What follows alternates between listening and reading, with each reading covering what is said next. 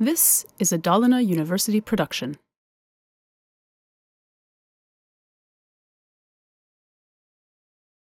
Why should we embrace online learning?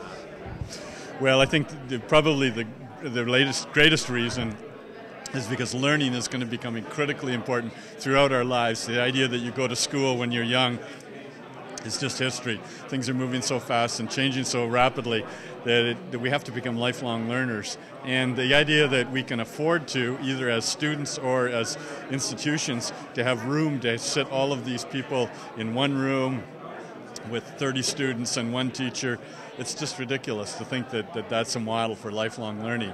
It, it's, it's a luxury, it's nice to have when you're younger, but when we get out into the real world, we need learning that's more accessible and more adaptable to, to my needs as a learner. So, for those who uh, are trying to uh, keep hold on to the the old-fashioned type of learning, like face-to-face learning, is that type of learning about to go extinct? well, they say that you can always rely on uh, death and retirement to solve problems, but uh, to be serious, um, I, I, think there is an, a, a, place for face-to-face learning.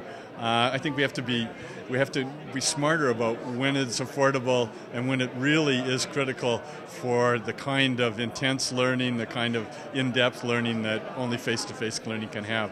So I, I think the idea at this university and others where we blend face-to-face learning with online learning I, I, think is, is, is, what's going to happen. And we're going to start reducing the amount of seat time but throwing more of the responsibility onto learners to learn with and others uh, and by themselves. So we're starting to see more diverse forms. It's kind of like, uh, you know, Henry Ford said, you can have any color as long as it's black. Uh, and I think that's we're, we're, we're finished with the only thing you can have is face to face. Now we have to be smarter about how to mix the online and face to face. Do you see any social effects in society as regards to the? Uh, I mean, uh, students uh, are used to uh, going to a campus, meeting other students, and so on and so forth. Is there any social social effects that you can see uh, now in society already? Yeah, well, I think that there's massive social effects when a connected society. We see students who are you know, when they're on the bus, when they're walking, they're texting, they're talking on, on communication devices. So we're evolving a, a whole new way of communicating with each other. And this is just one component of it. And I think it's going to have its own problems and its own, you know, sense of addictions and sense of creating new ways to isolate and alienate people. You know, no, no kind of mode of interaction is without problems. But, uh, I think the, the accessibility issue is so compelling that uh, it will be a part of our educational mix. And hopefully there will be a place and a time when people can retreat to face-to-face campuses too. But I don't think we can rely on them for the mainstream for the long term. So, uh, what about the competition? I heard you on your lecture. You mentioned uh, Stanford ex- uh, University, for example, giving away courses for free. Uh, can a university like this uh, compete with a like renowned university like, for example, Stanford? Well, that's a very interesting question. The, the, the, nice thing about MIT and Stanford is they don't want 100,000 Swedes to graduate from their university. They have an elite sort of the system. They're, they're giving these away, but they're not giving their degrees away. And we're giving credentialed certified learning experiences at the traditional universities. And I think that's a very valuable currency, both from politicians recognize it, employers, and parents.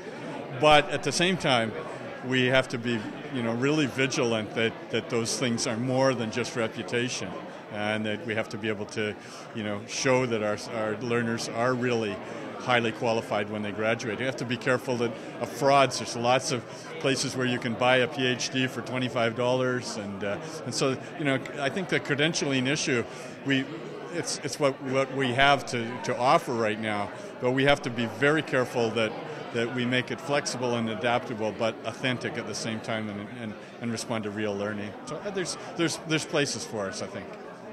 So, final question: uh, Shouldn't this uh, conference ha have been held online? well, it was both online and offline. It's the best of both worlds. But uh, yeah, no, I've, I've I've been involved in many online conferences, and uh, there's something that when I'm forced to come here that I that I concentrate on it. There goes my program. uh, when I concentrate on and, and being uh, immersed in it, that the quality of the learning uh, generally tends to go up. But uh, it, there's a time for online conferences and a time for face to face, and now is a time for face to face. Thank you very much.